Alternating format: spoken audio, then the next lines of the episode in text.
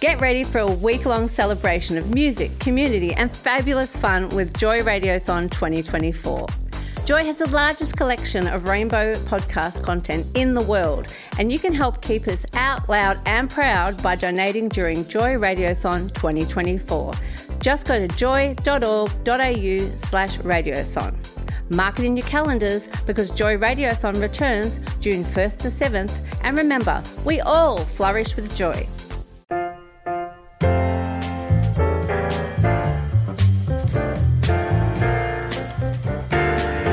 Welcome to a podcast from Joy's jazz show, Bent Notes.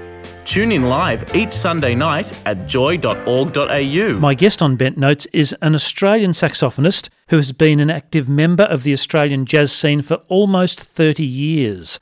Julian Wilson has been featured on more than 80 albums and has received numerous awards, both personally and as part of a variety of bands. Like so many other musicians during lockdowns, Julian had his performing and social skills locked down and unexecuted. However, like many musicians, Julian found a new outlet for his skills, combining solo performance with electronic efforts, to the degree that Julian has released 2 new albums. It's my great pleasure to welcome back to the Bent Note Studio, Julian Wilson. It's a joy to be here with you, David. Thanks for having me on. Last time we spoke was February this year when This World's Another Dance was being released after what had been a very frustrating 2-year period. Thanks for reminding me. I was trying to remember when it was. It was just before the parade. That's right. Yeah. It was. Have you had any challenges getting back to some type of normality this year? Oh, I kind of question whether I ever had normality. After all this, I think it's interesting hearing what Lee said, actually, that things have sped up as they've come back. So it has felt like an incredible, the thing of sharing music again with a live audience has just been incredible to do again after so long. I kind of tried not to call these lockdown albums, but there you go.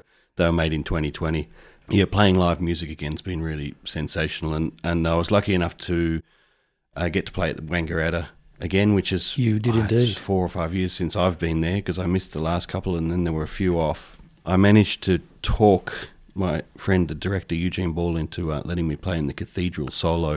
That was beautiful. Oh, I had images. That's right. That's when I saw you last. Yeah. I had images of having the effects and stereo things happening like are on the record with different voices and different sides, but I haven't used the effects since I started playing live with people again. It's kind of odd. I used them a lot I started again in 2018.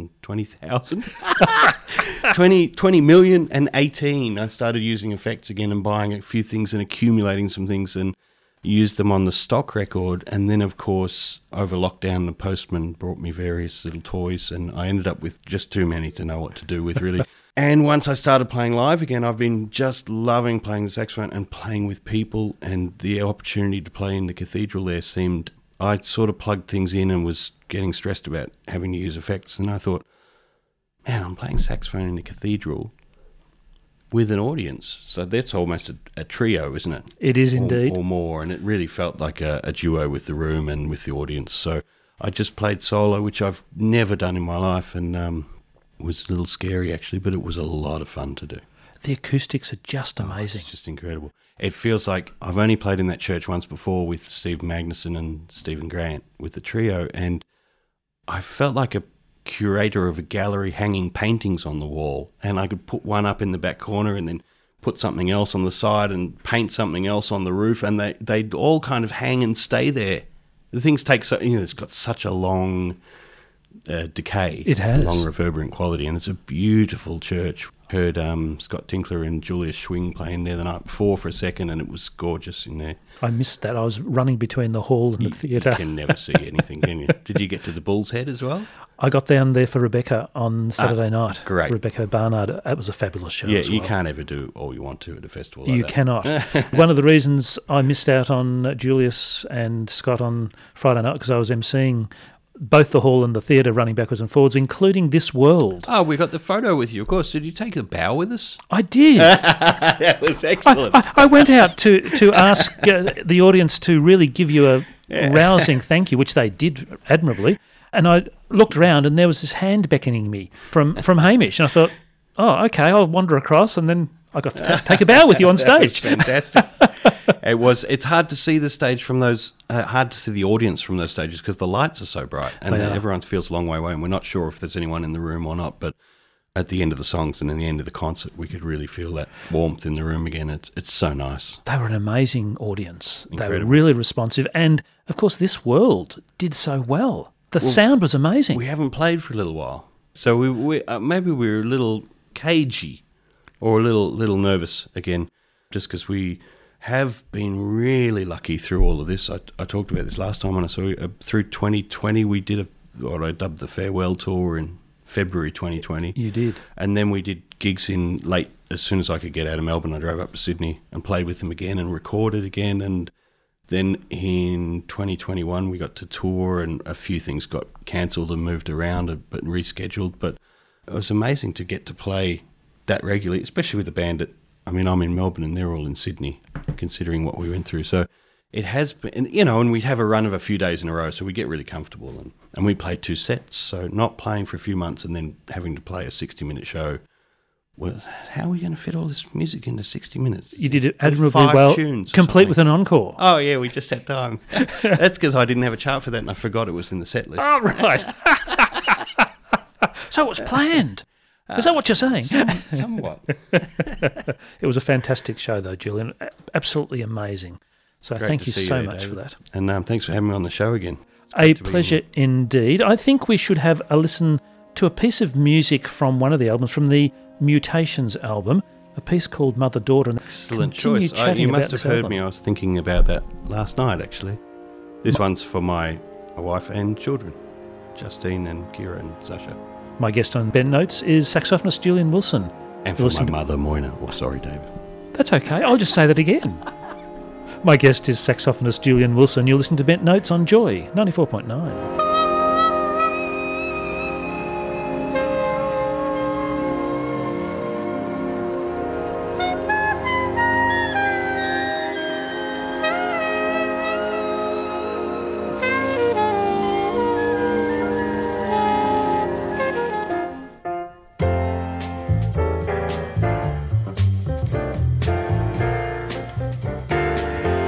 You're listening to a podcast from Bent Notes. Find more podcasts and show blogs at joy.org.au. Beautiful piece of music, Mother Daughter, from Julian Wilson and his Mutations album. You are listening to Bent Notes on Joy 94.9, where my guest is saxophonist Julian Wilson. A beautiful sounding piece of music, Julian. This is the first time I've heard it played on the radio or talked to anyone about it, because it just was officially released on Friday. So it's been a long process. It's great to be here and sharing it with you. Thanks.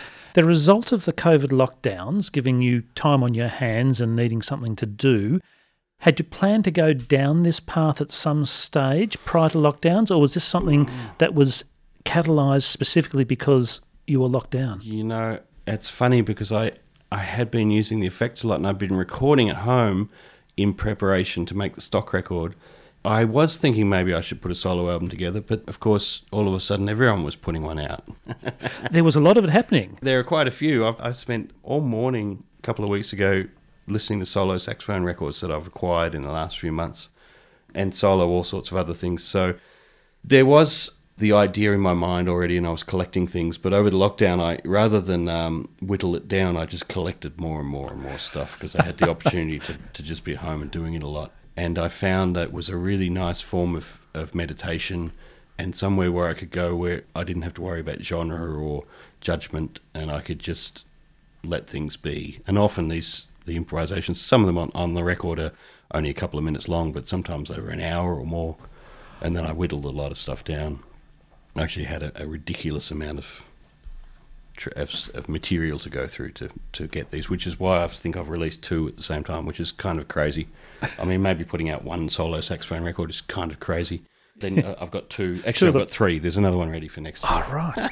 You've got meditation, so I can understand a bit of concept behind that, but you then got mutations. Where did that come from? Well, that just some of the pedals that I collected, these guitar effects pedals, they take what you play and they chop them up into little bits and they kind of randomise it and throw it back at you in a different shape or backwards or in a different pitch or sometimes they just do nothing or sometimes they just kind of fart and bleep and sometimes that was a conversational element. I mean, I won't tell you how many times I just sat and watched this one pedal do its thing for 10 minutes at a time. Oh, really? I think there's one that's quite astounding. It's very conversational.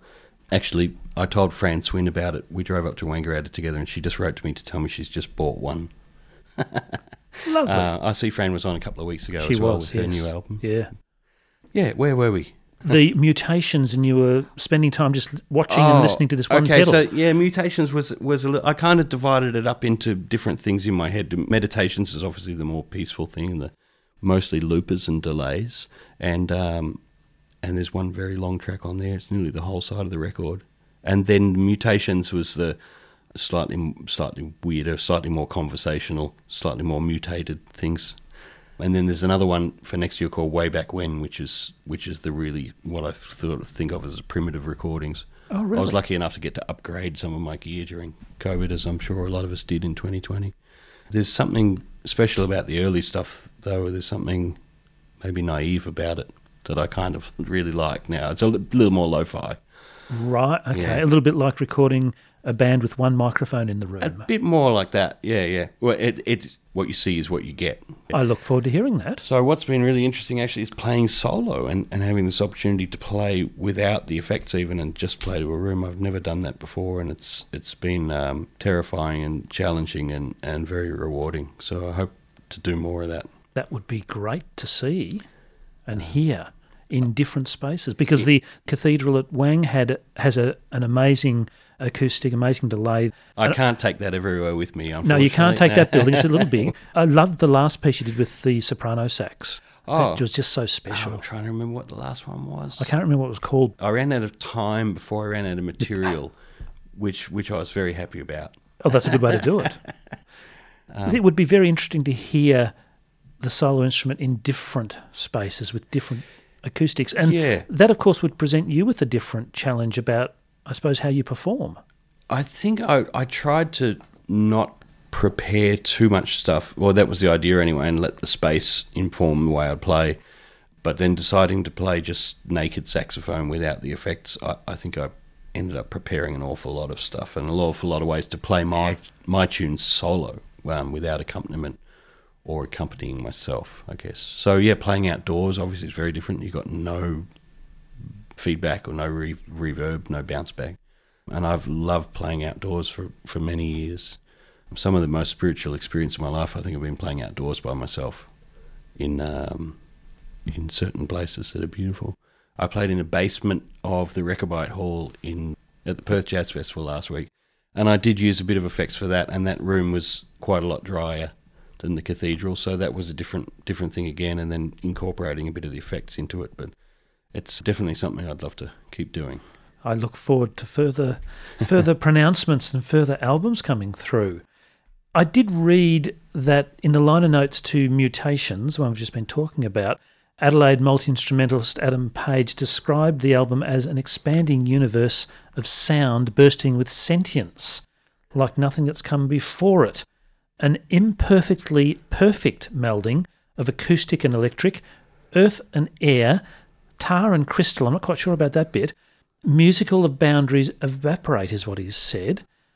It's an amazing review of the work. Did you find when recording that, as Adam says, your universe expanded as you went? Oh, Adam, I love you. I'm so glad I asked you to write some words about the music. I talked about these as being kind of escape pods when I was stuck at home, actually, to go on journeys or go to adventures of places when I couldn't leave home. And the album, the next one that's coming out, has a song about the Amazon and a song about the Ganges, because it sounds like there's bird noises in it. It sounds like dawn or dusk. Or there's a song for George Floyd on there that was the only thing that was really a direct response to anything. Most of the music is not programmatic at all. The names come after the fact. And the fact was just sitting down and trying to clear my head and let what happens happen, if that makes sense. It does. And try not to be judgmental and try not to prepare too much. Maybe I'd get a little set up with some pedals that gave me an environment, and then I'd dive into that environment and see where it took me and just have an adventure and a journey in it. Yeah, and Adam, actually, when I asked him to do that, he was in Alice Springs and there was a comet shower going on, so he got very astral. Understandably. That makes sense now. I can imagine that would be the best spot to see it. It would. There'd be no pollution around about to block it out. Now, in the liner notes to Meditations, you had music journalist John Shand talking about the music. As close to directly communing with another human soul as art can contrive, light shines through this music, muted, like afternoon sun through a high window. He goes on to observe that the electronics effects create environments in which the saxophone unfolds its stories of fathomless humanity. Did you have a sense of nature as you were recording the Meditations?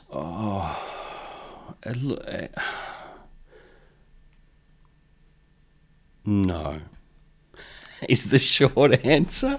Meditations is weird because it's almost all from one week in September. It's all from quite a specific period. There might be one track on there that's from October, and one that's, I think there's one called There Wasn't a Race or something. I did one on the day that the Sydney Hobart yacht race was meant to run and didn't. That's a little ominous sounding.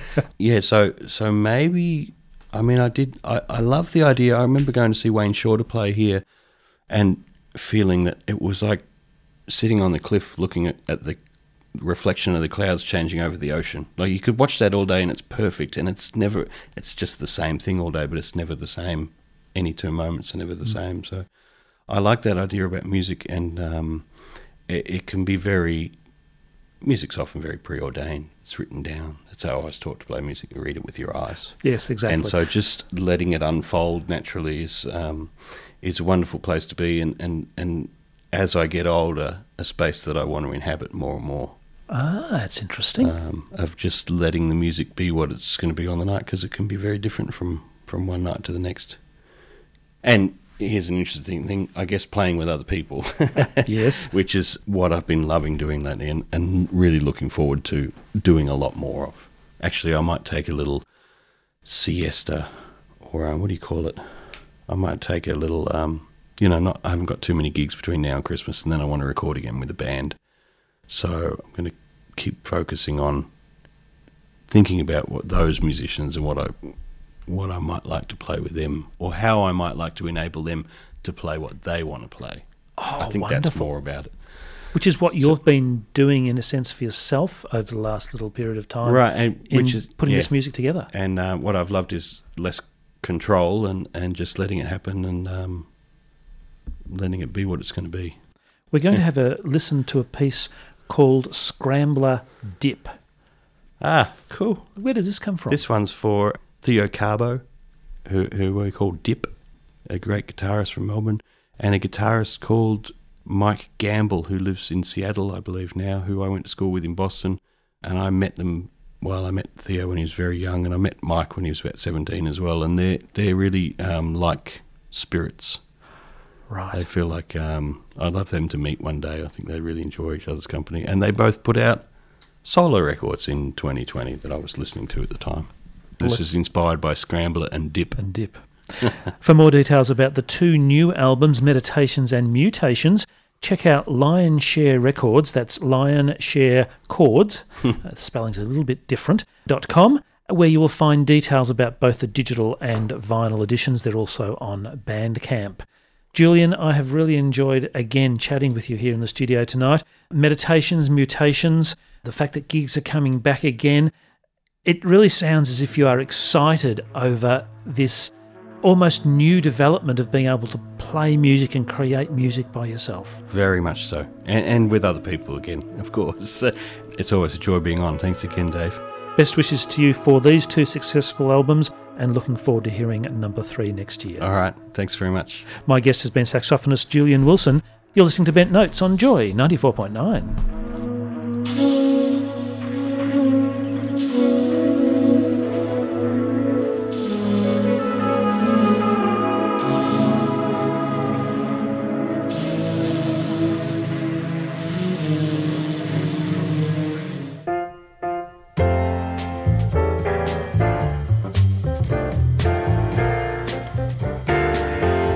You've been listening to a podcast from Bent Notes.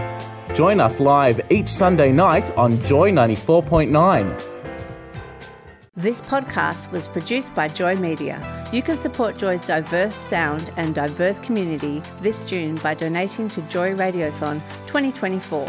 Go to joy.org.au/radiothon. And remember, we all flourish with joy.